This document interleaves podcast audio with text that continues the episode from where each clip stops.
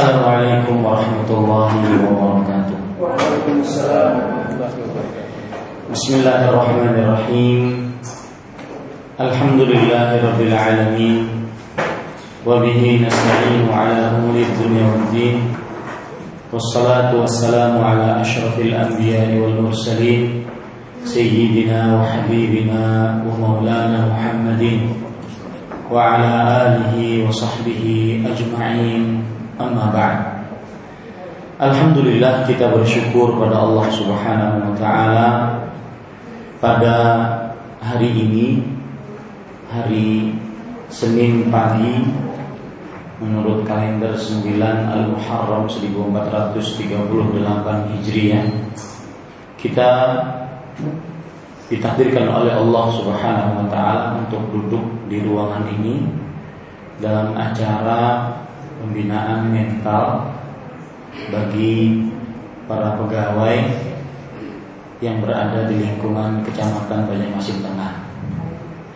Salawat dan salam semoga selalu Allah berikan kepada Nabi kita Muhammad Sallallahu alaihi wa alihi wasallam pada keluarga beliau, para sahabat serta orang lain yang ikuti beliau sampai hari kiamat kelak. Dengan nama-nama Allah yang husna dan sifat-sifatnya yang mulia, kita berdoa, Allahumma a'inna ala dzikrika wa syukrika wa husna ibadatik. Wahai Allah, tolonglah kami untuk senantiasa mengingatmu, bersyukur atas nikmat-nikmatmu dan beribadah yang baik kepadamu. Sebelum saya masuk kepada apa yang ingin disampaikan pada pembinaan mental kali ini, saya mengucapkan jazakumullahu khairan terkhusus kepada Bapak Camat dan juga Sekretaris Camat dan seluruh pegawai di lingkungan Kecamatan Banjarmasin Tengah. Semoga Bapak Ibu sekalian senantiasa diberikan kesehatan, diberkahi harta, keluarga, dan umur. Bapak, ibu, saudara-saudari yang dimuliakan oleh Allah, kita baru melalui tahun 1437 Hijriah dan masuk ke dalam tahun baru 1438 Hijriah. Momen ini yang akan saya jadikan berbagai macam poin di dalamnya untuk pembinaan mental. Yang pertama, momen masuknya tahun 1438 Hijriah ini akhirnya kembali mengajari kepada kita bahwasanya waktu akan terus berlalu tanpa ada yang bisa menahan matahari untuk terbit atau untuk tenggelam. Dan berkaitan dengan waktu, Islam sangat memperhatikan waktu. Bahkan para ulama mengatakan al-waktu ra'sumali muslim. Waktu itu modal dagang seorang muslim. Bapak Ibu sangat mengetahui bahwa pedagang membutuhkan modal. Akibat modal inilah kadang-kadang sebagian pedagang menghalalkan segala cara, meminjam uang ke bank, riba, atau yang semisalnya, karena dia butuh modal. Nah, bagi seorang muslim, waktu adalah modal. Kalau modalnya habis, maka tidak bisa dia berdagang. Kalau tidak dapat berdagang, berarti tidak dapat keuntungan dan matahari tidak akan bis, pernah bisa ada yang menahan dia untuk terbit atau untuk tenggelam. Matahari terus seperti itu. Terbit, tenggelam, terbit, tenggelam. Kita mau melakukan apa saja. Mau kita main, mohon maaf, yang sibuk dengan gadget, gadget seharianan. Ya, ada seorang ibu curhat sama saya, Ustaz, saya bosan dengan suami. Kenapa? Pagi kerja, pulang nanti sore mau maghrib, sholatnya sudah di rumah, isya di rumah, kemudian tidak lupa itu dengan handphonenya di atas kasur. Sampai ada anekdot yang mengatakan, masya Allah, suami saking solehnya ketika tidur wajahnya bercahaya. Ternyata apa? Main Facebook, suara apa? Warna pantulan cahaya handphonenya ke wajahnya. Maka kita mau berzikir, baca Quran, sholat, atau sebaliknya melalaikan waktu, ngobrol, tidak ada nilai pahala. Itu matahari tidak akan pernah noleh sama kita. Dia akan tetap terbit, tenggelam, terbit, tenggelam begitu saja. Dan ulama-ulama terdahulu Kenapa mereka mendapat ridha Allah seperti para sahabat? Kenapa dapat ridha Allah? Yang dengan ridha Allah itu ujungnya surga. Karena mereka sangat memperhatikan waktu. Coba perhatikan sekarang perkataan Abdullah bin Mas'ud radhiyallahu anhu. Siapa Abdullah bin Mas'ud ini? Abdullah bin Mas'ud ini beliau yang mengambil 70 surat Al-Qur'an langsung dari mulut Rasulullah SAW. Salah satu murid terdekat Rasulullah SAW. Beliau mengatakan, Mana dintu ala syait, Nadami ala yaumin Gharabat fihi syamsu Naqasa fihi ajali Walam yazid fihi amali Aku tidak pernah menyesal Terhadap sebuah hari Seperti penyes eh, Terhadap sesuatu Seperti penyesalanku terhadap sebuah hari Yang mataharinya akhirnya terbenam Berarti umurku berkurang dan amalku tidak bertambah umur kita Pak tidak akan bisa kita kembalikan. Maka mulai saat ini mungkin dengan tahun 1438 Hijriah ini kita lebih memperhatikan waktu kita.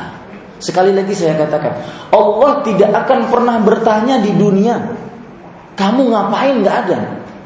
Tidak ada pertanyaan di dunia. Kita nggak sholat, kita minum khamr, kita berjudi, kita korupsi, kita berdusta, kita bohong, kita markuistansi, kita menggunakan waktu kerja di luar waktu kerja, ya waktu kerja dibawa ke pasar.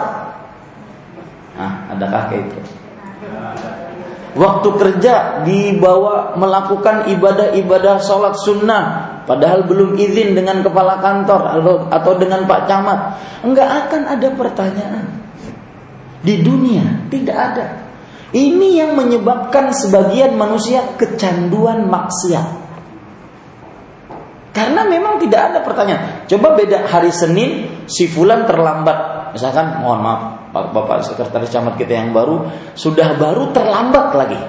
Misalkan contoh ya itu pasti akan dipanggil oleh Pak Camat. Ada semacam pemberian peringatan. Di dunia begitu, kalau ada kesalahan sedikit dalam urusan dunia, ada yang memperingatkan kita. Tapi dalam urusan agama, ibadah, nggak ada. Karena pertanyaan semuanya nanti di akhirat. Maka jangan heran Pak, orang sekali maksiat, akhirnya kecanduan, kebiasaan, meremehkan. Jangan heran. Karena memang tidak ada pertanyaan di dunia. Ini poin pertama yang kita bisa ambil. Yaitu menggunakan waktu sebaik-baiknya. Karena dia akan terus berjalan. Ya, dia akan terus berjalan dan waktu itu adalah modal orang-orang muslim. Yang kedua, pelajaran kita bisa ambil dari dengan datangnya tahun baru ini. Ternyata bagi seorang muslim ada batas ajal. Itu harus kita yakini baik-baik. Dengan bergantinya tahun ini kita me me meyakini, oh ada batasan untuk saya. Dulu teman-teman di 1437 masih ada yang satu kantor sekarang sudah di dalam tanah, dalam ruangan setengah meter kali dua setengah meter. Semua rupa kecantikan, kebagusan rupa, taharta tidak dia bawa, cuma dua kain kapan. Maka dengan bergantinya hari ini kita kenal bahwasanya ada yang namanya mati. Ada yang namanya batas ajal manusia. Dan kalau sudah datang batas ajal itu, la yastakhiruna sa'ah wa la yastaqdimun. Allah berfirman dalam Al-Qur'an, "Likulli ummatin ajal." Jaa ajaluhum la yastakhiruna sa'a wa la yastaqdimun. Setiap umat mempunyai ajal, batas waktu. Kalau datang ajalnya, maka maka tidak akan pernah terlalu cepat, tidak akan pernah terlalu lambat. Saya ingin bertanya kepada ibu dan bapak sekalian. Saya pernah menghadiri orang yang dalam keadaan sekarat, melihat langsung. Pina ngalih, susah untuk mati. Ada yang menyeletuk. Ini kayaknya ada yang dihadangi nih. Rancak kalau kita kayak itu. Ada yang dihadangi nih pinanya. Sekalinya datang. Ustadz Sidin ini Tuan Guru Sidin datang. Menjapai meletakkan tangan di atas dahi. Pas meletakkan tangan di atas dahi, langsung orang tersebut meninggal dengan mengangkat tangannya sambil bersyahadat. Saya bertanya kepada Bapak Ibu sekalian, kematian apakah memang men, memang karena si tuan guru tadi ataukah karena memang batasnya sudah sampai? Batasnya sudah sampai. Memang takdirnya pas tangan tuan guru di sini. Tapi memang batasnya begitu. Nah jangan ada anggapan kita berarti si tuan guru yang mewafatkan. Enggak. Karena Allah sudah menakdirkan 50 ribu tahun sebelum penciptaan langit dan bumi. Nah ini ini memberikan sekali lagi pelajaran kedua dari tahun baru ini semua ada batasnya. Dan Bapak Ibu perhatikan batasan itu kita tidak tahu kapan datangnya. Ini masalahnya. Lihat dalam surat Luqman ayat terakhir Allah berfirman, "Wa ma tadri nafsun madza taksibu ghadan, wa ma tadri nafsun bi ayyi ardhin tamut." Seseorang tidak mengetahui apa yang dia perbuat besok hari, nasibnya besok, bagaimana dia nggak tahu. Dan seseorang tidak tahu di manakah dia mati. Ya, ada kawan saya diundang ke Australia untuk kajian. Karena disuruh bawa, keluarga, akhirnya sambil kajian sambil juga ke tempat-tempat bermain. Ustadz dengan jubah-jubah main-main di Australia. Mainannya apa? Roller coaster, tahu Pak? Habis pulang ke Indonesia beliau cerita, "Din, wallahi demi Allah, saya tidak ingin lagi naik roller, roller coaster." Kenapa Ustadz? Karena mungkin kalau saya mati jantung saya dicopot di situ kan nggak nggak lucu. Ustadz Fulan mati di roller coaster.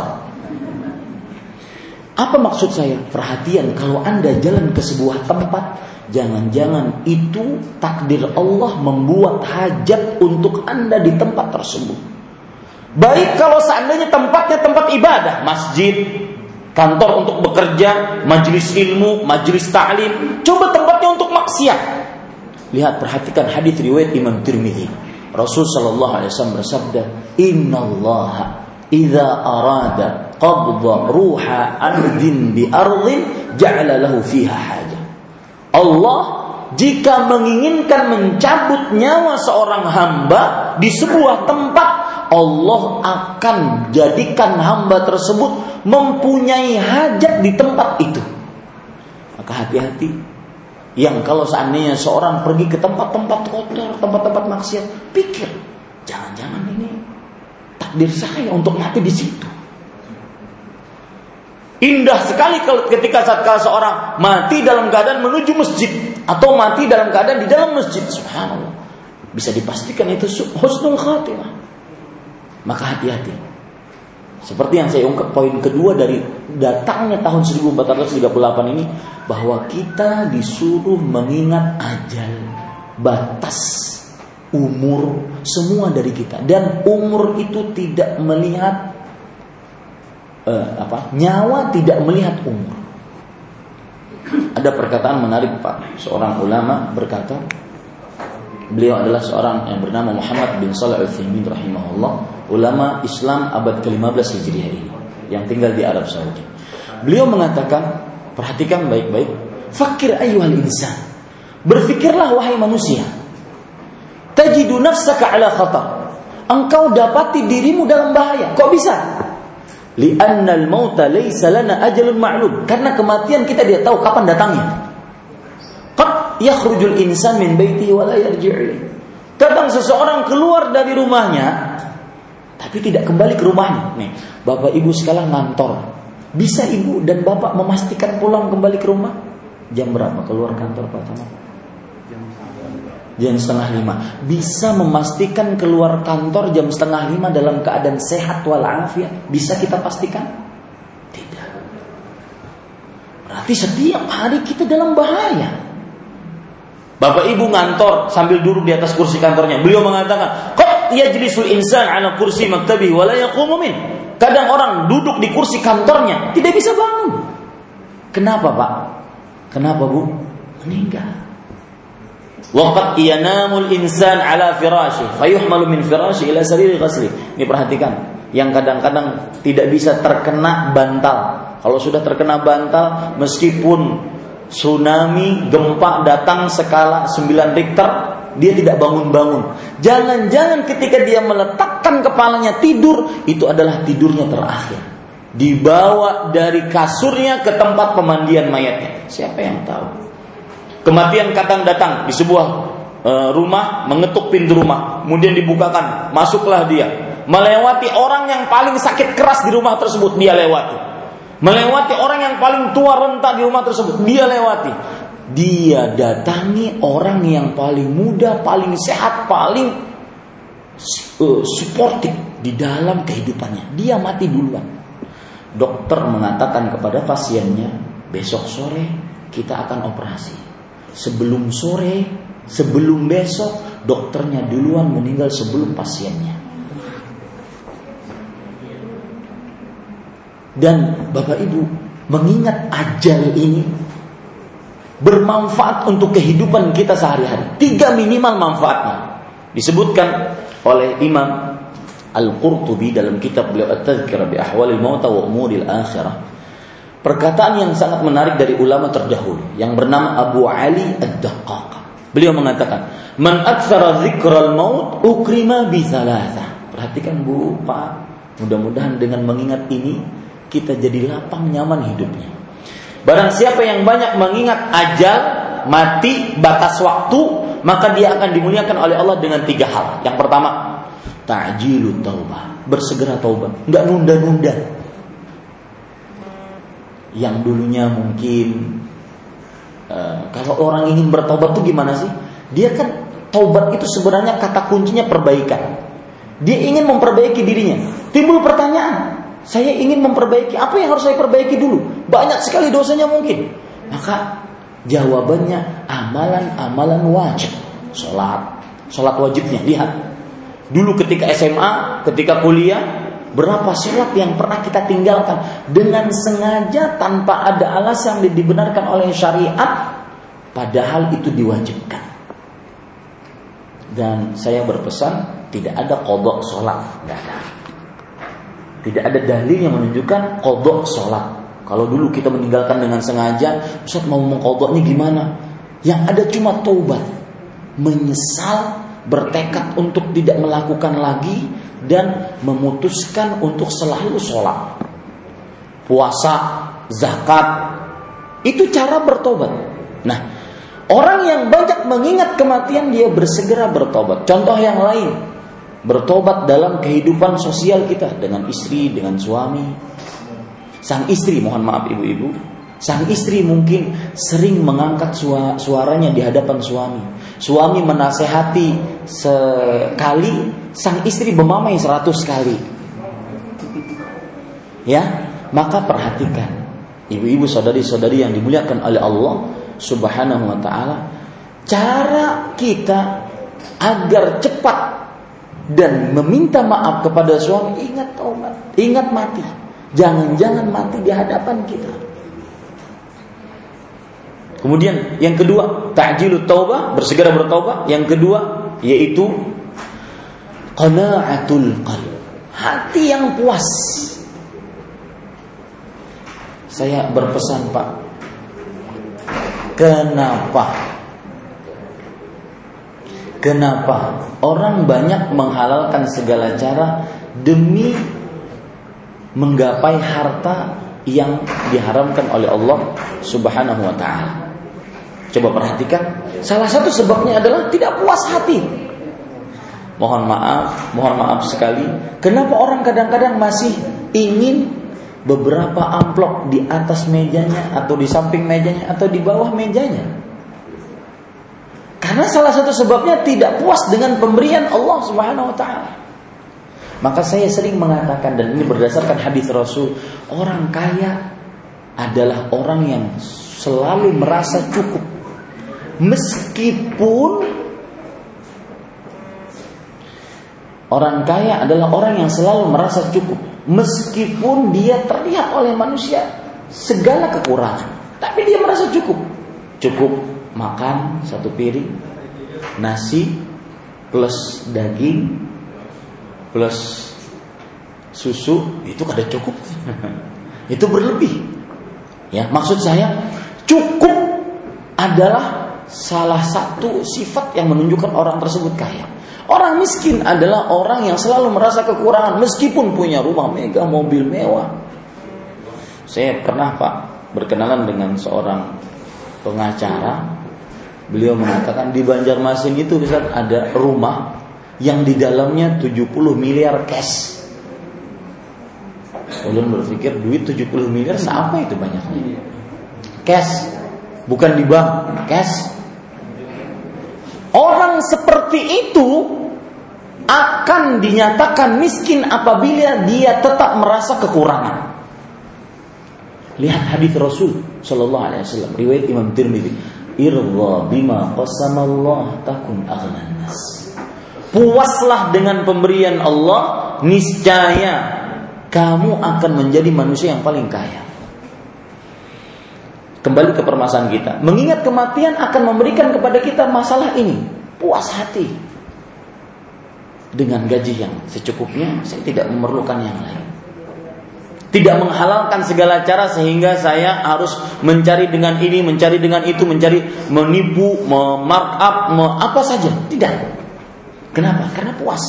Kuncinya apa? Ingat mati. Karena seseorang ketika dia memiliki apa pun, saya beri contoh Pak ya. Mohon maaf ini.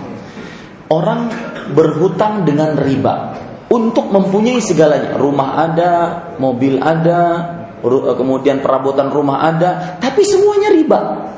Coba ketika itu kuncinya semua diberikan kepada seseorang, Pak, ini kunci rumah, ini kunci mobil, ini kunci motor, ini ku, semua kunci Bapak pegang. Pas dia pegang mati. Pas dia pegang mati. Kira-kira ini kunci di bawah nggak Pak? Makanya saya sering berselah, berseloroh kepada kawan-kawan, jangan terlalu iri dengan kawanmu yang sudah punya mobil, yang sudah punya rumah, jangan terlalu iri. Apalagi kadang-kadang e, saya iri dengan Pak Camat karena mungkin saya sekretaris Camat misalkan Pak Camat setiap enam bulan ganti mobil misalkan. Ternyata beliau di samping Camat makelar mobil misalkan. misalkan contoh Contoh setiap enam bulan ganti mobil. Ternyata kawan kita makelar mobil, wajar dong ganti mobil. Ya, maka yang seperti ini saya sering berseloroh kepada orang-orang yang iri dengan perkara dunia yang seperti ini katakan tiga kata tidak dibawa mati. Dan saya pesan Pak Bu, harta, rupa tidak bisa dijadikan sebagai prestasi di dunia. Saya ingin bertanya, biar kita lebih interaktif. Kenapa harta dan rupa tidak bisa dibanggakan dan diprestasikan di dalam dunia? Silahkan ibu-ibu yang mau nyoba, bapak-bapak. Hah? Kenapa harta dan rupa tidak bisa dijadikan prestasi? Orang itu dianggap wah, dianggap berprestasi karena dia kaya, karena dia cantik, dia bungas. Hah? Silahkan bapak mau nyoba mungkin? Titipan Tuhan. Bagus Pak, jazakallah khair. Kalau ada hadiah kita kasih. Nanti kapan-kapan saya datang ke Banjarmasin Tengah harus ada hadiah Pak Camat ya. ya. Minimal buku atau apa gitu. Karena semuanya Allah yang ngasih. Pernah, misalkan ibu-ibu mohon maaf yang cantik-cantik di hadapan saya ini, hidungnya yang mancung pernah mesan sama Allah? Enggak kan? Pernah uh, apa namanya? Hid, uh, mendaftar kepada ya Allah, saya pesan ya, hidung saya mancung, kulit saya putih. Enggak kan? Ya, yang alisnya tebal, indah, pernahkah mesan sama Allah? Enggak. Makanya kadang-kadang saya mohon maaf ya kepada ibu-ibu, kadang-kadang alis yang seperti ini kita kita dibuat oleh Allah itu adalah yang sudah paling bagus untuk wajah kita. Karenanya kalau dikerik kemudian dicoret-coret pasti jelek. Kenapa?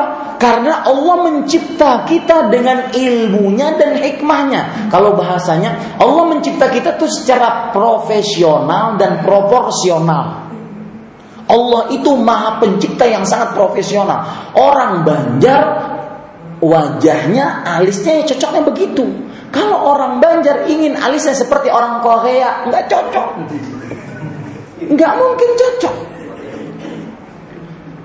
Ya, makanya di dalam Islam melarang kita merubah sesuatu yang ada pada wajah kita atau pada tubuh kita. Orang kaya, siapa yang mesan bahwasanya saya ingin miskin siapa? Ada orang kadang-kadang bu pak curhat, Ustaz saya ini sholat loh lima waktu di masjid. Sab pertama, kadang saya jadi imam, kadang saya makmum, kadang saya uh, muadzin. Kemudian saya bakti orang tua, saya baca Quran. Tetapi kenapa keadaan ekonomi saya menengah ke bawah, kemudian terus di bawah, nyungsep nggak naik-naik? Kenapa ya? Itu ada tetangga saya yang sholat selama setahun cuma dua kali, Idul Adha, Idul Fitri. Ya, Idul Adha, Idul Fitri saja sholatnya. Itu pun karena dia ketua panitia Idul Adha, Idul Fitri. Malu tidak sholat, tapi rumahnya tingkat lima, Istrinya empat perawan semua. Punya mobil, punya ini. Mana keadilan Allah? Maka kita katakan, wahai saudaraku. Allah, eh, kamu miskin. Itu tidak kamu mesan. Dan kekayaan dia tidak bisa dijadikan prestasi. Kekayaan itu bukan tanda kemuliaan seseorang. Ini yang kedua. Faidah mengingat kematian. Qana'atul qalb puas hati dengan pemberian Allah. Yang ketiga, nasyatul ibadah, semangat ibadah. Orang kalau ingat mati, Pak, misalkan ya, Bapak uh, Pak Idris di hadapan saya. Pak Idris kata Pak kata malaikat maut, setelah sholat zuhur mati ya. Salam, assalamualaikum warahmatullahi wabarakatuh. Kira-kira bapak sholatnya gimana? Enggak, salam salam sujud Memperbanyak itu gambaran mudah bahwasanya mengingat mati membuat orang semangat ibadah. Nah, Bapak Ibu, kembali kita ke poin yang kedua. Dengan masuknya 1438 ini kita ingat mati dan faedah ingat mati yang saya sebutkan tadi ada tiga. Bersegera bertobat, tidak menunda-nunda. Karena jangan-jangan kalau kita tunda seperti Fir'aun. Fir'aun itu saya sadar mengatakannya sekarang Fir'aun itu muslim mukmin berislam, beriman, cuma tidak diterima. Kenapa? Karena terlambat. Allah berfirman dalam Al-Quran, Hatta idza adraqahul gharaq, qala Sampai jika dia sudah merasa benar-benar tenggelam, dia mengatakan, "Amantu annahu la ilaha illa amanat bihi banu Israil wa ana minal muslimin." Kata Firaun, "Aku beriman dengan ilah, dengan Tuhan yang diimani oleh Bani Israel dan aku termasuk orang Islam." Lihat, makanya saya katakan, dia itu muslim mukmin, cuma tidak diterima Islamnya, tidak diterima imannya. Karena kenapa, Pak? Terlambat taubatnya. Maka pelajaran menarik ketika kita masuk ke dalam 1438 Hijriah. Yang ketiga, pelajaran menarik ketika kita masuk ke dalam tahun 1438 Hijriah bahwasanya yaitu yang menjadi ukuran bagi seorang muslim adalah dan ini cara berpikir, mindset hidupnya orang muslim itu begini. Bagaimana saya bisa selamat sukses setelah saya mati? Ya. Jadi sekarang yang sering berpikir eh, ada kadang-kadang seorang ibu-ibu nelfon kawannya, "Jeng, alhamdulillah, Jeng. Kenapa, Bu? Anak saya sekarang sudah jadi manusia. Sudah jadi wong. Sudah jadi manusia. Loh, Bu, sebelumnya belum jadi manusia. Maksudnya anaknya sekarang sudah diterima bekerja PNS pekerjaan tetap. Perkataan atau simulasi dari diskusi ini sebenarnya menunjukkan kepada cara berpikir seseorang. Orang menganggap kesuksesan adalah tatkala dia bekerja dengan pekerjaan tetap. Padahal sebenarnya bukan itu. Tetapi yang menjadi ukuran adalah menjadi tetap bekerja. Karena Bapak ada waktu pensiun. Ya saya tadi tanya tanya, tanya Pak Camat sudah berapa tahun Pak jadi camat dua tahun. E, berapa waktunya nggak ada waktunya kadang kalau dipilih wali kota alhamdulillah kalau enggak berarti tidak maka Bapak Ibu saudara-saudari, kesuksesan adalah kesuksesan akhirat. Ini harus kita rubah. Seorang laki-laki melamar seorang perempuan di rumah si perempuan. Ada bapaknya. Assalamualaikum, waalaikumsalam. Pak, boleh saya masuk? Silahkan. Siapa? E, untuk apa datang ke sini? Saya ingin melamar anak bapak. Belum ditanya nama, belum ditanya agama apa, sholat bisa tidak, mandi junub bisa tidak, langsung ditanya pekerjaan. Pekerjaanmu apa? Kalau kamu menikah dengan anak saya, anak saya dimakani apa? Kalau saya pelamarnya pak, saya katakan Pak Bu, saya makani nasi kuning. Gak mungkin saya makani batu. Simulasi pembicaraan ini pun menunjukkan cara berpikir seseorang terlalu keduniawian yang dilihat adalah hanya dunia. Padahal Rasulullah SAW tidak seperti itu. Lihat tadi beliau riwayat Tirmidzi, terutama kepada ibu-ibu bapak-bapak yang punya anak perempuan. Rasulullah SAW bersabda, "Idza ja'akum man taradona dinahu wa khuluquhu fazawwiju." Jika datang kepada kalian laki-laki yang ingin melamar anak perempuan kalian yang kalian ridho rela terhadap agama dan akhlaknya maka nikahkan dia dengan anak perempuan kalian. Itu ukurannya. Agama dan akhlaknya. Ini Bapak Ibu, saudara-saudari. Ada rahasia. Kenapa kita lebih mendahulukan agama dibandingkan harta? Karena perhatikan baik-baik. Seorang suami yang saleh ketika dia menikah dengan seorang istri dan istri tersebut ternyata dia cintai akhirnya, maka dia akan sangat memuliakan sang istri. Tapi kalau seorang suami dan seorang suami yang saleh Kemudian dia menikah dengan seorang perempuan. Ternyata sang suami ini tidak terlalu mencintainya, maka dia tidak karena dia saleh, dia tidak akan merendahkan, menghinakan, menzalimi istri yang tidak terlalu dia cintai tersebut karena dia saleh, karena dia bertakwa. Itu rahasia yang disebutkan oleh para ulama di antaranya Al Hasan Al Basri seorang tabi'in. Kenapa kita mencari pasangan yang soleh, laki-laki yang soleh? Sebabnya itu. Nah, kembali ke permasalahan tadi Bapak Ibu, saudara-saudari, bahwa pelajaran yang ketiga ketika datang 1438 Hijriah ini adalah bahwa yang paling penting bagi seorang muslim bagaimana dia selamat setelah dia mati. Yang mati itu kita tidak tahu kapan datangnya.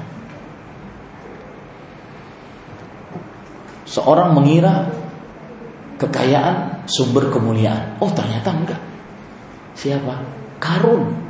Simbol, ikon kekayaan dunia. Ternyata enggak kalau di, di kantor camat ini digali tanah, dapat harta simpanan di dalam tanah, orang-orang akan menyebutnya harta karun. Padahal karun tidak pernah datang ke Banjarmasin. Kenapa disebut harta karun? Karena dia ikon, simbol kekayaan dunia di zamannya. Timbul pertanyaan, sukseskah dia?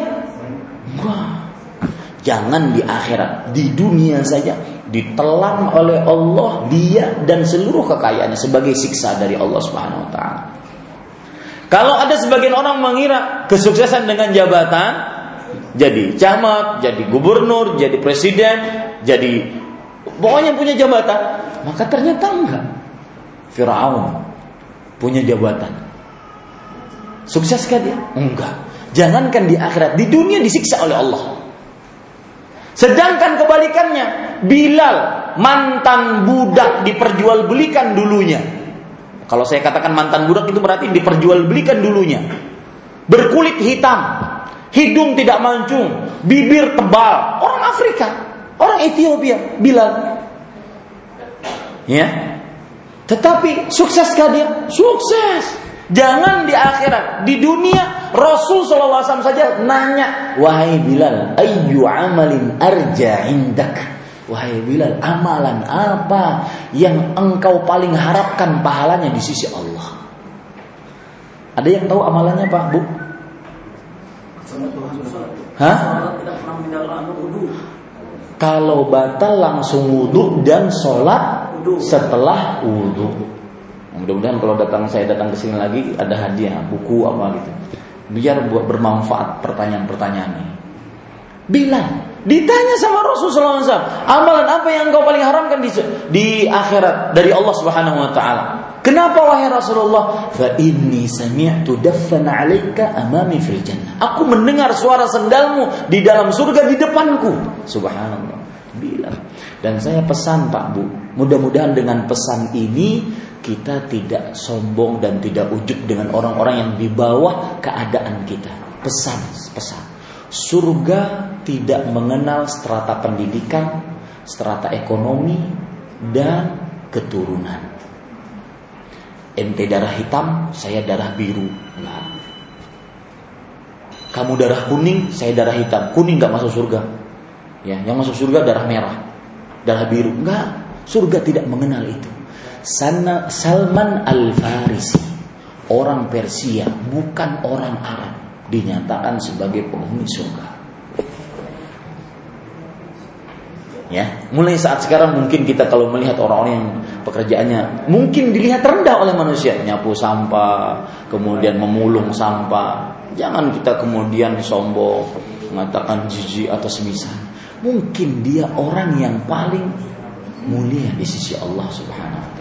Ini pelajaran yang ketiga. Pelajaran yang keempat saya punya lima pelajaran. Pelajaran yang keempat dari datangnya tahun 1438 Hijriah. Sebelum yang keempat, saya ingin mengingatkan, beda mindset berpikir orang yang tidak beriman, orang kafir. Beda.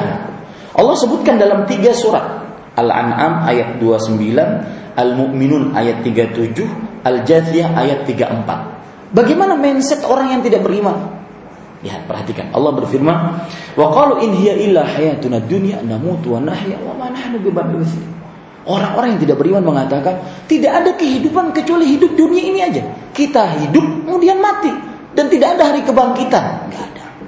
Makanya Pak, jangan heran kalau ada orang yang tidak beriman terlalu memperhatikan misalkan uh, lagi kawinan. Oh, ini harus uh, makanannya harus kita cicipin dulu harus kita ini. Bikin baju, baju kancingnya. Oh, kancingnya kurang bintang tuh. Muslim tidak terlalu seperti itu. Boleh dia perhatian, tetapi terlalu tidak. Ya, kenapa? Karena tadi tidak dibawa Contoh, saya sering memberikan contoh orang yang terlalu berlebihan dalam makanan minuman. Misalkan ingin makan nasi goreng. Nasi goreng yang paling nyaman kayaknya di Tanjung. Hendak nasi goreng ke Tanjung. Martabak, martabak yang paling nyaman kayaknya di uh, Barito Kuala di Marabahan. Hendak martabak ke, ke Marabahan dulu. Terlalu berlebihan.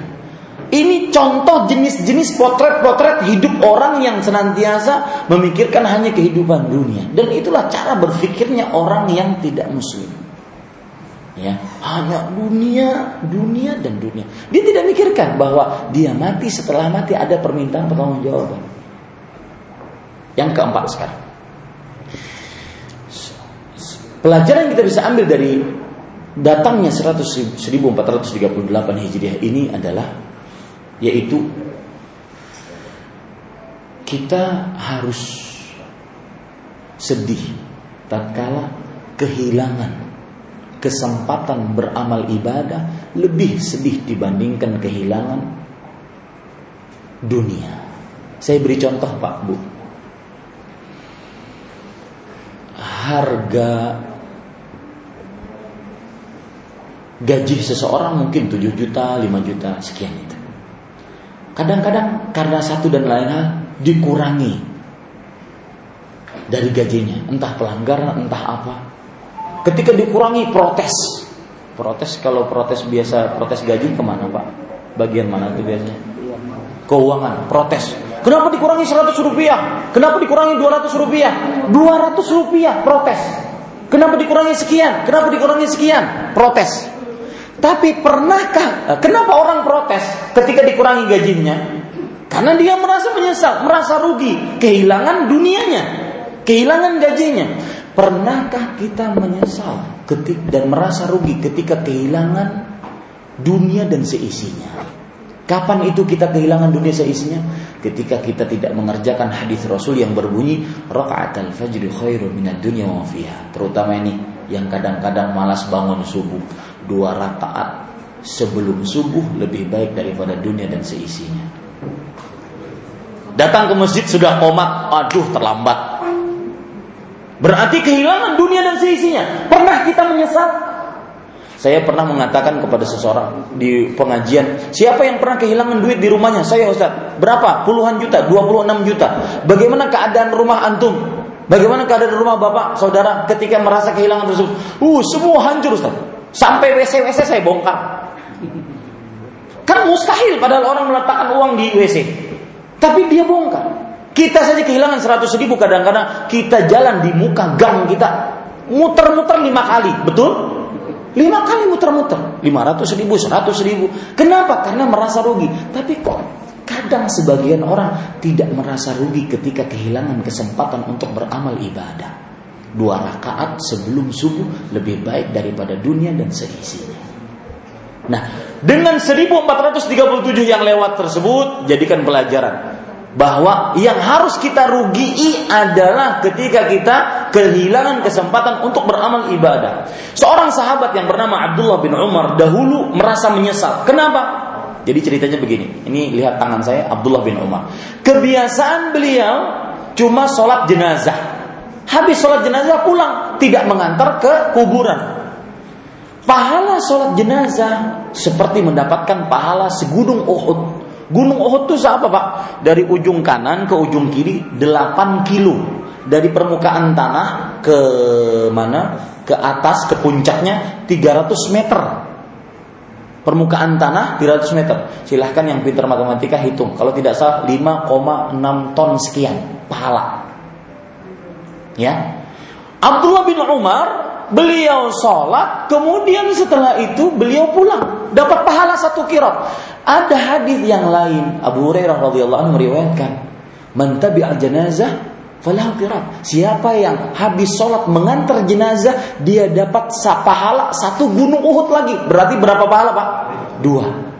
Abdullah bin Umar langsung mengatakan, wah itu terlalu berlebihan hadisnya tuh. Tanyain kepada ibu kita, Ummul Mukminin Aisyah, benar nggak hadisnya itu? Yang mengikuti jenazah sampai dikubur kan nggak ada nilai sholat, nggak ada apa, cuma ngikutin saja. Ya, tidak ada perbuatan-perbuatan ibadah, ngikutin saja. Coba tanya kepada Aisyah, benar nggak hadisnya? Ditanyakan kepada istri Rasulullah SAW. Benar nggak hadisnya seperti ini? Yang mengantar jenazah dia akan dapat pahala satu gunung Uhud. Maka kata Aisyah benar. Berarti orang yang sholat dan orang yang mengantar jenazah dapat dua gunung Uhud. Ketika mendengar hadis tersebut benar, apa kata Abdullah bin Umar? Laqad farratna fi qararita kathira. Sungguh selama ini berarti kita menyia-nyiakan pahala yang begitu banyak. Begini sikap seorang muslim, Pak. Kalau ada kesempatan beramal ibadah, dia hilang dari dirinya, maka dia harus lebih menyesal dibandingkan kehilangan gajinya. Saya beri contoh, Pak ya. Saya sebutnya ini fenomena pentol. Hari Jumat lihat ketika imam berkhutbah di atas mimbarnya. Nah, yang paling ramai pentol sudah makannya berdiri, makannya pas khutbah Jumat, makannya dengan tangan kiri, kada berbismillah pulang. Itu fenomena pentol. Dan saya sering lihat Pak, maghrib-maghrib ramai. Dan itu benar-benar murni was-was dan bisikan setan. Al-adhan-adhan ramai. Lihat aja biar. Bujur kada Pak? Ya. Itu fenomena pentol. Ya, makannya sudah antara bebinian lakian bercampur segala macam. Pas maghrib, saya berpikir kenapa maghrib-maghrib kok ramai? Itu tidak ada lain kecuali murni mutlak gangguan setan. Untuk mengganggu agar tidak pergi ke masjid. Paling nyaman makan pentol pas khutbah Jumat. Kayaknya uh. Itu kada berhitungan lagi tuh, kada kada kunyah lagi, betaguk aja tuh. Kenapa makannya tidak setelah atau sebelum? Ya, dan saya pastikan menurut mazhab Imam Asy-Syafi'i rahimahullah bahwa itu batal jual belinya. Yang makan pas khutbah Jumat berjualan pas khutbah Jumat makannya batal berarti. Berarti si penjual pentol mengambil harta seperti dia mencuri, yang makan pentolnya seperti mencuri pentol. Karena jual belinya batal. Beda hal kalau yang jual beli bebinian. Yang nungkarnya pun harus bebinian. Karena bebinian tidak diwajibkan sholat Bisa dipahami ini? Nah, kembali ke permasalahan kita.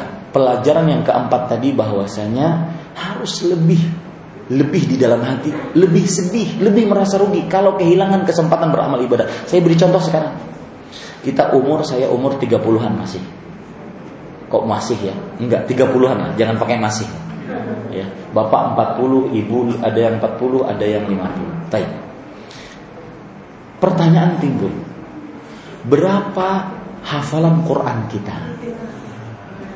Apakah selama ini cuma tiga kul? Tiga kul.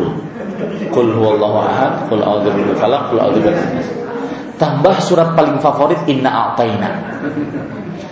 Dan ini semua warisan SD. Artinya dari mulai semenjak keluar SD sampai detik ini kita nggak nambah-nambah. Semestinya kita harus merasa lebih sedih. Kehilangan tidak menghafal Quran dibandingkan sedihnya kita kehilangan gaji kita.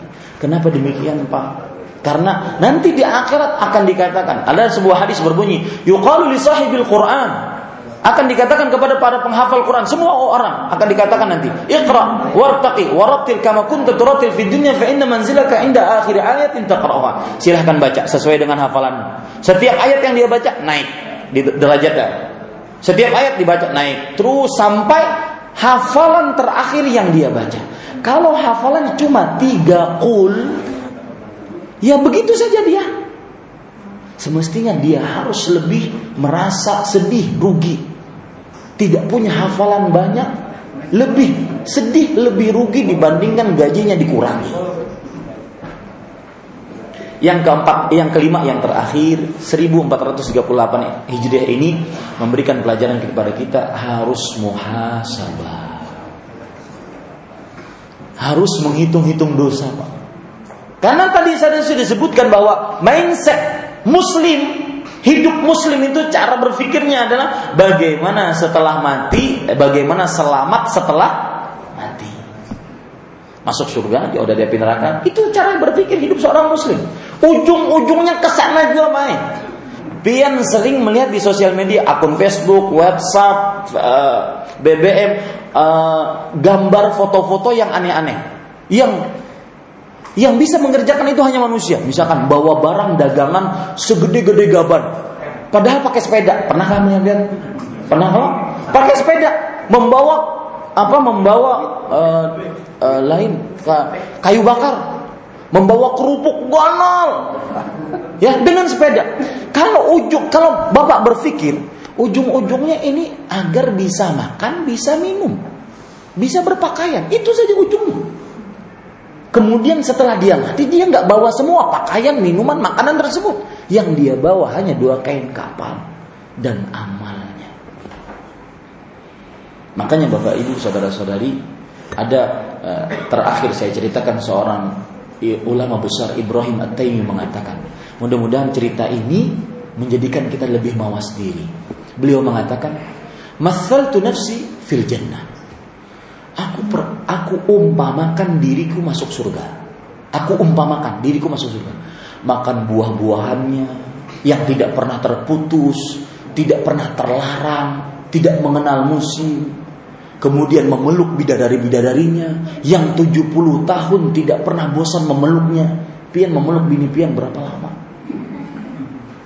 Berdasarkan riwayat ini, Ibu-ibu sering protes, Ustaz, kalau seandainya seorang laki-laki masuk surga, memeluk eh, bidadari 70 tahun, bagian kami apabila dipeluknya. Ya, maka kemudian saya merasakan air minum di surga, saya tinggal di rumah-rumah yang eh, apa namanya keramik-keramiknya emas perak, emas perak, emas perak. Saya merasakan itu. Lalu kemudian dia mengatakan, dan kemudian masal tu nafsi finnar. Lalu aku umpamakan diriku lagi masuk neraka. Aku minum dari air nanahnya. Aku minum dari air mendidihnya.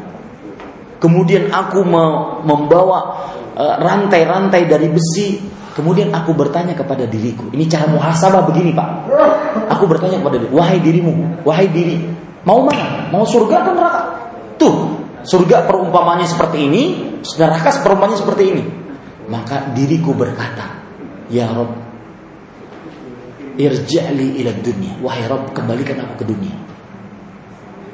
Aku ingin beramal. Jelas beda pak, antara surga dan neraka beda. Maka kemudian apa yang terjadi? Diriku berkata kepada diriku, Ya fulan, antal anfil umnya. Wahai fulan, kamu tadi baru angan-angan. Baru angan-angan. Kamu angankan dirimu surga, kamu angankan dirimu di dalam neraka. Sekarang ayo beramal. Kamu sudah tahu kalau surga begini, kalau neraka begini. Itu cara muhasabah. Dengan datangnya ini kita muhasabah apa yang telah kita lakukan terlalu. Mudah-mudahan 1438 Hijriah ini lebih baik kehidupan kita bukan hanya perkara dunianya karena kadang-kadang salah dalam memahami kata lebih baik ini. Sebagian orang kadang-kadang memahami lebih baik dunianya, gajinya tambah, promosinya tinggi, enggak. Tetapi bagaimana ibadah persiapan akhiratnya untuk bertemu dengan Allah lebih baik. Ini yang bisa saya ungkapkan.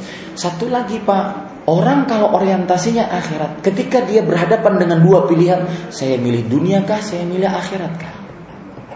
maka dia akan memilih akhirat. Saya beri contoh sering Pak dengan para pedagang. Misalkan Bapak pedagang kain di pasar Sudi Mampir, pedagang kain Bapak sudah mampir. Saya nanya kepada Bapak ya, atau kepada Ibu juga. Pedagang kain di pasar Sudi Mampir, datang pelanggan pembeli datang dari Tanjung. Jauh kalau Tanjung? Jauh. Datang dari Tanjung. Datangnya hari Jumat Pas adzan khutbah Jumat sidin datang. Orang ini kalau member, membeli barang kita hampir setengah toko kita dibeli. Belinya dengan cash, nggak kredit, nggak ngutang. Cash. Kalau kita tidak bukakan warung atau toko kita, dia akan pergi ke sebelah, rugi kita. Nah, pian kalau jadi pedagang seperti ini, pilih mana? Sholat Jumat atau melayani pedagang? Melayani pembeli. Silahkan Bu. Nah, ibu kada wajib Jumatan. Mungkin ibu bisa jawab, oh saya melayani karena saya nggak wajib. Bapak-bapak sekarang, Hah? Julung ke ibunya. Tidak boleh karena si pembelinya laki-laki. Pilih mana? Sering dalam kehidupan kita seperti itu terpilih dua, dunia kah, akhirat kah? Pilih mana kira-kira? Kenapa Pak? Hah? Jumat? Jumat yakin? Berani meninggalkan itu si pembeli yang hampir setengah toko kita beli? Cash? Berani kita tinggalkan? Ah, begitulah cara hidup seorang muslim. Mindsetnya dia gunakan lebih mendahulukan dan subhanallah kalau saya merasakan Pak waktu masih SD Pak ya, sekitar 38-an tahun yang lalu atau 30-an tahun yang lalu saya masih SD. Hari Jumat tuh hari sakral. Kadang-kadang pasar-pasar tutup. Betul tidak Pak Bu? Ya, orang Banjar seperti itu dulu. Pasar-pasar tutup. Kenapa? Karena dia merasakan hari Jumat itu hari yang istimewa. Bukannya raminya setelah Jumat. Dan memang seperti itu hadisnya. Fa'idha qudiyatis sholat fantashiru fil ar. Jika telah selesai sholat, maka bertebarlah di muka bumi. Ayo cari rezeki. Nah, Itu sering akan kita akan Bapak Ibu hadapi, saya hadapi dalam kehidupan. Dua choice dalam kehidupan kita. Dunia kah? Kalau saya dapat dunia, ya begini. Atau akhirat kah? Sering sekali kita dapati itu. Saya mempertahankan akhirat saya tapi kehilangan dunia. Maka orang muslim mindset hidupnya adalah dia senantiasa mendahulukan kehidupan akhirat. Demikian. Kira-kira itu yang bisa sampaikan lima pelajaran penting dari masuknya kita kepada tahun 1438 Hijriah. Terima kasih banyak atas waktunya. Saya sudah diizinkan berbicara hampir satu jam 55 menit. Demikian saya kembalikan uh, acara kepada pembawa acara kita.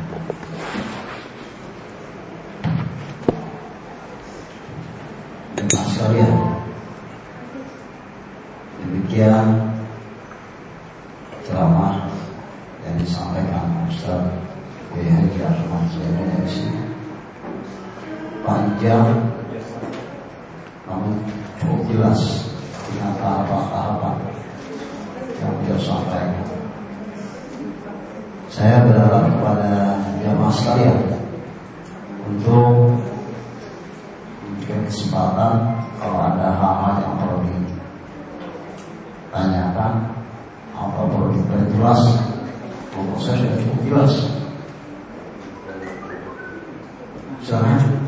Silakan Pak Kalau boleh silakan Singkat padat Yang lain tolong tenang dulu Assalamualaikum warahmatullahi wabarakatuh. Waalaikumsalam warahmatullahi wabarakatuh. Tadi menarik apa yang Ustaz sampaikan yang sempat saya catat ada dua tadi tentang waktu dan kematian. Jadi waktu adalah nikmat yang agung. Allah banyak bersumpah dengan waktu. Tidak lain karena keagungan nikmat waktu penting dalam kehidupan. Jadi kita ini hidup berpacu dengan waktu. Uh, jauh sebelumnya di Al-Quran itu sudah ada Walmas demi waktu Kalau orang Inggris yang saya mandi Jauh ketinggalan di luar Al-Quran Jadi Ada tiga kaitan dengan waktu Dengan kematian. Tadi saya mendengar Ustaz cuma dua uh, Waktu dengan kematian. Uh, Manusia itu, itu ada tiga Hanya tiga dalam panggilan. Satu panggilan aja Dengan simbol orang sujud. Kemudian eh, panggilan ke tanah suci haji dan umrah itu dengan simbol Baitullah. Kemudian yang ketiga simbol kematian dipanggil itu dengan makam atau kuburan. Nah jadi tadi saya bilang cuma dua. Mohon maaf, Ustaz saya menyebutkan ada satu lagi di tengah tadi adalah Baitullah panggilan. Jadi manusia itu itu dengan tiga panggilan. Nah pertanyaannya bagaimana kita memilih waktu dengan baik sementara waktu ajan terabaikan bahkan tidak. Yang pertama. Kedua kita ingin ketika panggilan itu bisa sempurna. Jangan sampai kita waktu panggilan ajan bisa kemudian di tengah-tengah itu tidak ada apa langsung meninggal. Kita ini. Jadi kita semuanya sepakat memasang niat untuk kebaikulah. Ya. Namun tidak mungkin tanpa direalisasikan istilahnya karena uh, haji ini lama paling tidak sedikit-sedikitlah menampung. Demikian terima kasih. Assalamualaikum warahmatullahi wabarakatuh. Waalaikumsalam warahmatullahi Bagus tambahannya Jazakallahu khairan Terima kasih banyak Pak Semoga menjadi amal yang berlipat Saya jawab dulu sebelum pertanyaan kedua uh, Pertanyaan yang pertama yaitu bagaimana kalau seandainya kita ingin memanage waktu dalam artian kita setelah mendengar seperti ini saya ingin lebih lebih agamis. Saya kalau azan itu lebih mendahulukan, tidak ingin mengakhirkan. Bagaimana sebenarnya? Maka jawabannya mudah. Gunakan dua hal yang sering disebutkan dalam Al-Quran. Yang pertama, yaitu Rasulullah SAW diputus oleh Allah dua fungsinya kepada manusia. Basyiran wa nadhir. Pemberi kabar gembira dan pemberi peringatan.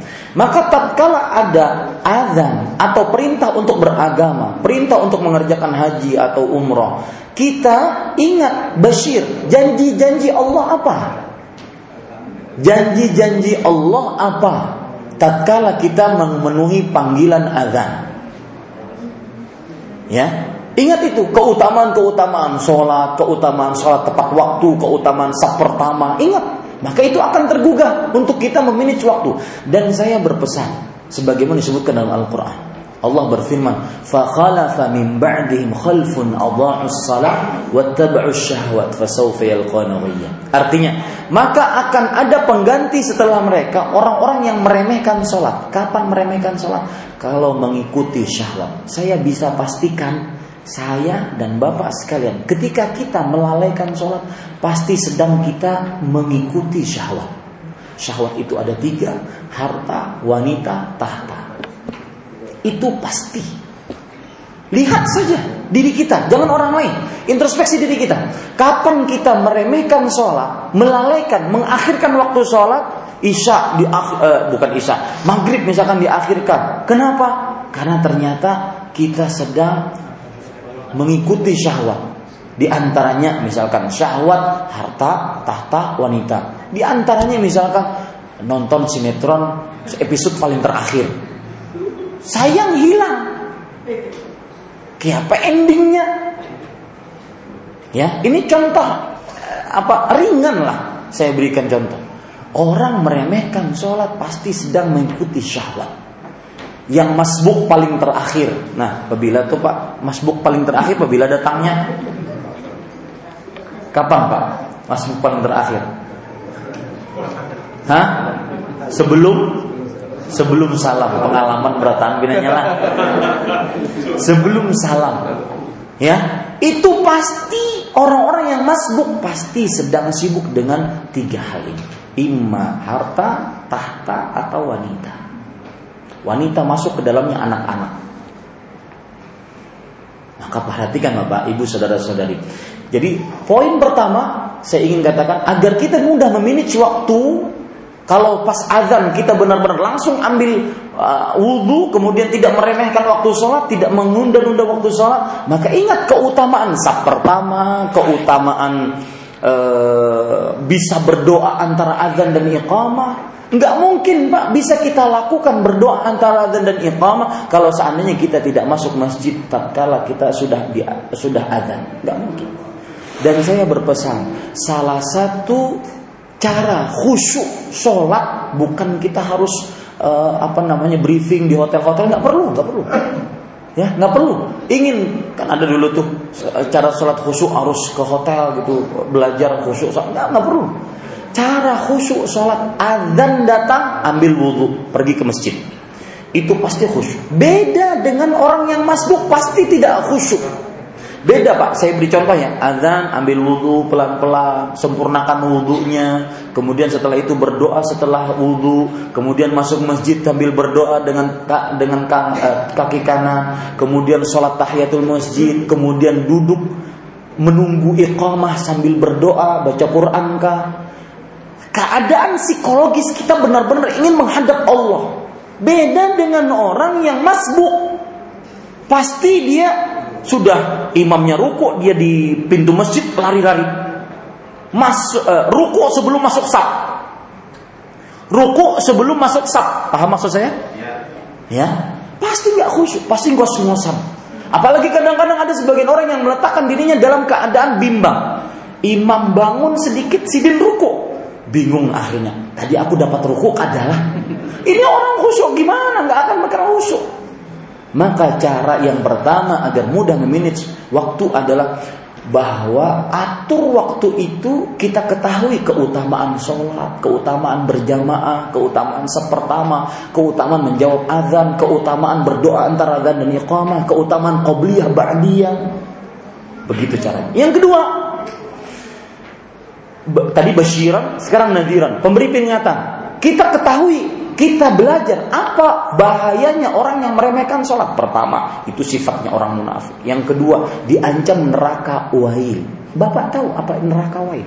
Allah berfirman, "Fawailun lil musallin alladzina hum an salatihim sahun." Wail bagi orang yang sholat, yang mereka sholat terhadap, eh, yang lalai terhadap sholatnya. Apa arti wail? Sebagian para penceramah tidak menyebutkan ini. Kalau bapak ibu buka terjemahan Indonesia cuma disebutkan kecelakaan besar.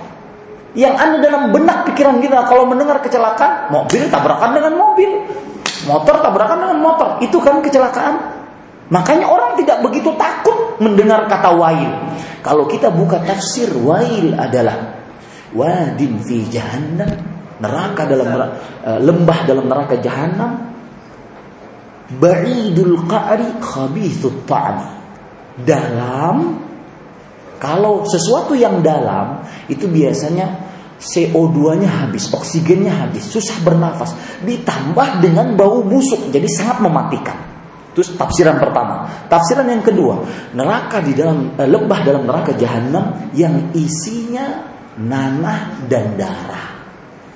Itu bagi siapa? Bagi orang yang sholat, yang meremehkan waktu sholatnya. Belum lagi rai yang disebutkan tadi bahwa orang yang meninggalkan sholat pasti dia sedang mengikuti syahwat. Maka mereka di akhirat akan mendapati rai. Apa itu rai? Rai, bapak perhatikan. Ibu perhatikan ghai ini ya sering tidak disebutkan. Kenapa masih banyak yang meninggalkan sholat dan meninggalkan sholat kadang-kadang menjadi aman-aman saja kayaknya. Bahkan kadang-kadang ada sebagian orang pak, mohon maaf, saya pernah uh, berkawan dengan para sopir taksi. Sopir taksi ini kawan saya suka sholat. Ustaz gimana ya ngajak kawan-kawan itu untuk sholat susah. Masa saya ajak eh ayo sholat ke masjid, ayo sholat pada waktunya.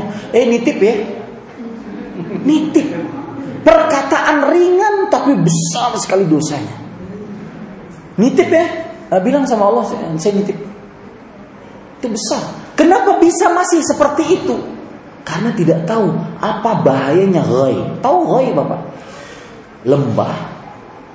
Bahasa Arabnya begini, wadin fi jahannam law suyirat ma'ahul jibal lama'at. Lembah dalam neraka jahanam kalau gunung dimasukkan ke dalamnya meleleh. Apa yang ada, saya ingin ibu-ibu interaktif dengan saya.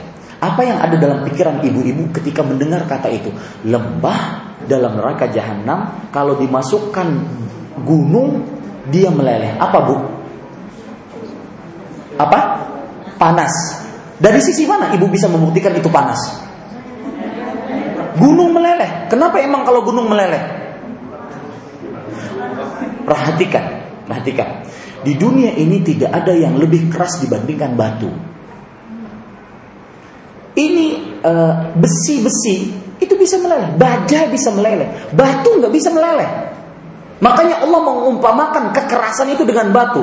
Lihat hati orang-orang kafir Allah mengatakan, "Tsumma qasat qulubuhum min ba'di dzalik fahiya kal hijarah aw ashaddu qaswa." Kemudian hati-hati mereka membatu, bahkan lebih keras dari batu. Jadi batu itu perumpamaan sesuatu yang keras, kokoh, teguh. Tapi masuk ke dalam goi, jangan kasih nama anak goi. Goi itu nama neraka. Masuk ke dalam lembah goi, tetap meleleh, saking panas. Nah, pernahkah dijelaskan seperti ini? Enggak pernah. Makanya banyak orang yang masih meninggalkan sholat. Nah, cara memanage waktu Pak dua cara tadi, yaitu pertama besyiran kita harus mengetahui keutamaan-keutamaan tepat waktu dalam sholat misalkan dan kita harus mengetahui bahayanya orang yang meremehkan sholat inti semua jawaban saya semuanya kembali kepada menuntut ilmu agama. Terjadi dekadensi moral sekarang di tengah kaum muslimin. Terjadi loyalitas yang tidak pada tempatnya.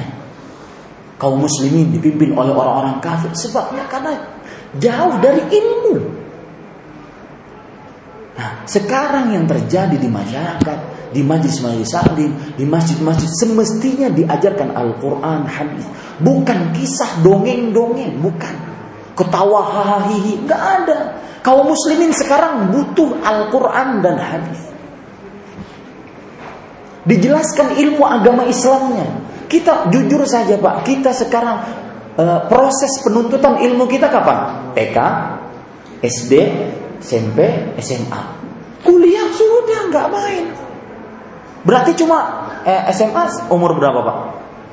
19. Cuma sampai umur 19 tahun. Berarti kalau dia masuk SD 7 tahun, berarti 19 tahun berarti berapa? Hah? 12 tahun. 12 tahun saja belajar agama, nggak cukup untuk menghadapi kehidupan yang begitu luar biasa tantangannya. Maka sekarang di majelis-majelis ilmu, ayo ajari baca Al-Quran, baca tafsirnya, baca surat Yasin, baca tafsirnya.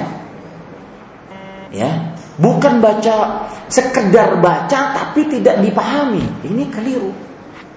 Nah, begitu ya. Jadi inti jawaban saya tadi adalah uh, semuanya intinya pada ilmu agama agar bisa memanage waktu sehingga kita tahu oh keutamaan begini makanya saya harus tepat waktu bahaya begini makanya saya harus tepat waktu nah begitu kemudian uh, untuk pertanyaan yang kedua tadi yaitu bahwa kita bagaimana ketika panggilan azan sujud kita sholat panggilan kedua ke Baitullah bagaimana memudahkan kita untuk bisa jangan langsung meloncat yang ketiga, panggilan langsung mati. Tapi ke Baitullah. Saya berpesan Pak, tahu nggak kenapa orang sulit beribadah dengan harta? Kita ingin runut dulu deh. Ibadah-ibadah harta itu apa Pak? Zakat, sedekah, infak. Apa bedanya zakat, sedekah, infak? Zakat itu yang wajib, sedekah itu yang sunnah, infak itu yang kita berikan kepada anak istri, itu infak. Makanya kalau di masjid ada kotak infak itu salah tempat itu. Iya, itu sebenarnya itu adalah sedekah kembali pada istri kalau infak. Ya, karena Rasul SAW berbicara tentang infak itu terhadap istri. Lihat hadis Rasul. Dan mudah-mudahan para suami bisa mengamalkan ini. Ini menumbuh, menumbuhkan romantisme dalam keluarga. Inna lan tunfiqu nafaqah illa ujirta 'alaiha hatta ma taj'alu fi fimra'atik. Tidaklah engkau menafkahkan sebuah nafkah kecuali engkau akan diberikan pahala. Sampai nyuapin bini itu dapat pahala. Lihat di sini Rasul SAW memakai kata infak. Tiga, kita kembali ke permasalahan uh, ibadah-ibadah harta, zakat, infak, sedekah. Yang lain Pak, ibadah dengan harta apa? Yang barusan tadi disebutkan. Haji, kemudian umroh, kemudian ayo Pak. Bu, kurban, habis itu akikah, habis itu walimah, itu ibadah itu. Ya, nah pertanyaan timbul, kenapa orang susah menjal, yang lain lagi, hutang, membebaskan hutang, menunda pembayaran hutang orang yang sulit bayar hutang. Kenapa susah beramal dengan harta? Saya beri contoh, mohon maaf contohnya agak detil. Satu, yang datang kepada kita keluarga. Entah bapak, ibu, kakak, adik, paman, bibi, saudara, keponakan, pokoknya datang keluarga, ke rumah kita. Dia datang ingin apa? Minjem uang, bukan mencuri, bukan mengambil, minjem. Artinya nanti dikembalikan. Ketiga, minjemnya sedikit. Kita punya 20 juta, dia minjem 2 juta. Sedikit. Kalau kita kasih pun masih punya banyak kita. 18 juta. Kemudian yang keempat, minjemnya pun tidak setiap hari karena sangat perlu saja. Empat sebab yang aturan kita mudah memberikan kepada dia hutangan. Tapi apa yang terjadi kepada diri kita? Kadang-kadang datang keadaan seperti itu kita masuk ke dalam kamar. Ada nilah, pamanlah, belum masuk dulu ke kamar. Ngapain di kamar? Konferensi meja bundar dengan istrinya. Musyawarah. Kayak apa tuh? Ada paman di luar hendak menginjam duit. Kita kasih nggak hutangan. Sang bini kalau menolong suaminya dalam kebaikan, mengajak suaminya mengerjakan harta di jalan Allah, oh enggak, jangan. Kena nyanyak sidin datang ke sini. Nah, lihat nyanyak. Kenapa sulit mengutangin orang? Padahal kalau kita datang ke mall, duta mall, ke supermarket, ini ambil ambil sini, ambil sini, ambil sini, nggak pernah mikir. Bahkan ada sebagian saya nggak tahu ini penyakit siapa. Ada sebagian ke ke mall melihat mangkok, ih mangkok lucu, nungkar ah. Ini penyakit siapa nih?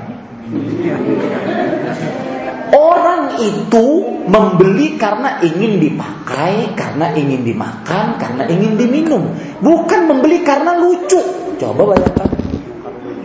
Nungkar lucu aja jadi. Ya. Tapi giliran tadi yang kita jalankan harta di jalan Allah, Pak. Saya tantang yang hadir di sini. Saya tantang. Ada yang bersedekah per harinya 100 ribu. Apalagi sampai 500 ribu, 1 juta nggak ada. Ada siapa mereka yang mengutangi dan belum dibayar. Hadis riwayat Imam Ahmad. Dianggap sedekah. Kak, ini yang namanya hutang ada batas waktu kan setahun ku bayarlah setahun. Kalau setahun ini kita tunggu kita dinamakan setiap harinya menghutangi orang eh bersedekah se -se -se sebesar hutangan kita kepada orang. Kalau satu juta kita hutangkan berarti kita bersedekah setiap harinya satu juta. Kalau batas waktunya habis, kita masih tunggu orang tersebut. Kita masih tunggu, berarti dua kali lipat kata Rasulullah SAW. Dia berarti kita seperti bersedekah dua juta per harinya. Tetapi masih sulit mengeluarkan harta. Contoh yang lain, pergi ke Malaysia, ke Malaysia masih mending negara muslim. Australia, Eropa, Amerika. Oh, kalau sudah sampai ke Samsudin Nur melihat yang ah, kampung, Banjar kampung. Nih, England, eh, Amerika, Australia. Keluar ribuan dolar ke sana. Tapi kenapa yang disinggung oleh Bapak tadi? Kenapa untuk ke Mekah, ke Madinah susah? Mencari travel dari mulai 30 tahun yang lalu nyari travel nggak dapat dapat karena paling murah. Sampai di Mekah, su eh, sampai di Jeddah, suruh pakai ontak sana sendirian. Contoh yang lain, kurban. Kenapa paling sulit kurban? Kurban nyari kalau di Banjar ini kan e, setiap masjid ada panitianya. Oh, ke masjid ini nanya berapa harga kurban, masjid ini nanya cari sebanjaran kan dapat. Akhirnya ada yang paling murah, dia beri. Akhirnya datang hari raya Idul Adha, sapi-sapi setengah kambing. Lihat Rasul SAW kalau seandainya berkorban. Dhahan Nabi sallallahu alaihi wasallam bikabshaini amlahaini aqranaini saminain azimain. Rasul SAW kalau berkorban dengan dua domba jantan kibas besar gemuk yang berwarna bulu dombanya itu uh, hitam dan putih itu menandakan mahal, kemudian bertanduk. Nah, timbul pertanyaan tadi, kenapa bersedekah dengan uang susah? Karena salah satu jawabannya kita masih suudzon sama Allah. Diganti Allah enggak nih? Kalau saya ngasih. Nah, itu dia. Maka jawaban itu tadi ketika kita susah untuk mengeluarkan harta di jalan Allah untuk haji, umroh, maka ingat bahwa Allah Subhanahu wa taala akan mengganti. Dan Pak, urusan harta itu di luar hitungan matematik manusia. Saya ulangi, urusan harta di luar hitungan matematik manusia. Bagaimana? Rasulullah SAW bersabda, "Mana qasad sadaqatun min mal." Tidaklah berkurang harta karena disedekahkan. Saya punya 10 ribu, saya sedekahkan. Dalam hitungan matematik manusia berarti uang saya ber, berkurang. Bagi Allah tidak seperti itu. Dalam haji dan umrah, Rasulullah SAW bersabda, "Tabi'u bainal haji wal umrah fa innahuma yanfiyanil faqra." Sering-seringlah haji dan umrah. Sesungguhnya dia menghilangkan kemiskinan. Hitungan matematik manusia. Sekali umrah sekarang berapa? 30 juta, 25 juta minimal.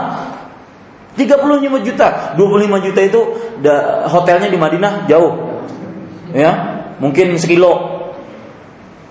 Tapi hitungan matematik manusia Kurang hartanya, hitungan Allah enggak. Dan terbukti itu. Lihat saja Pak, di, di tengah kampung kita yang suka memberi bagaimana kehidupannya. Berkurangkah? Itu bukti nyata. Yang suka memberi berkurangkah? Itu bukti nyata. Demikian. Sudah waktunya ini habis. Cukup kiranya ini karena pian kan begawian. Eh, terima kasih banyak dan eh, atas partisipasinya, keheningannya, perhatiannya. Mudah-mudahan kita bisa bertemu kembali di dalam eh, pembinaan-pembinaan mental yang lain. Dan ini sepertinya kunjungan saya yang kedua ke kecamatan ini. Dan eh, kalau seandainya bertemu kita kembali lagi dalam majelis-majelis ilmu. Kalau tidak bertemu maka saya ucapkan sampai jumpa di surga firdausnya Allah. Subhanallahi bihamdik asyhadu an la ilaha illa anta astaghfiruka wa atubu ilaik. Wassalamualaikum warahmatullahi wabarakatuh. Ya, uh, apa yang sudah kita dengar tadi merupakan ilmu dari Al-Quran dan Hadis dan kita berdoa kepada Allah Subhanahu Wa Taala semoga ilmu tersebut bermanfaat bagi kita. Semoga kita dipanjangkan umur dalam kebaikan dan diberikan rezeki yang berkah, diberikan keluarga yang saleh dan semoga kita diberikan di dunia kebaikan, di akhirat kebaikan dan dijaga dari api neraka. Rabbana atina fid dunya hasanah wa fil akhirati hasanah wa qina adzaban nar. Rabbana hab lana min azwajina wa dhurriyyatina qurrata a'yun waj'alna lil muttaqina imama. Allahumma inna nas'aluka al jannah. Allahumma inna nas'aluka al jannah. اللهم إنا نسألك جنة الفردوس بغير حساب ولا عذاب. ربنا آتنا في الدنيا حسنة وفي الآخرة حسنة وقنا عذاب النار. سبحان ربك رب العزة عما يصفون. سبحانك اللهم وبحمدك أستغفرك وأتوب إليك. والسلام عليكم ورحمة الله وبركاته.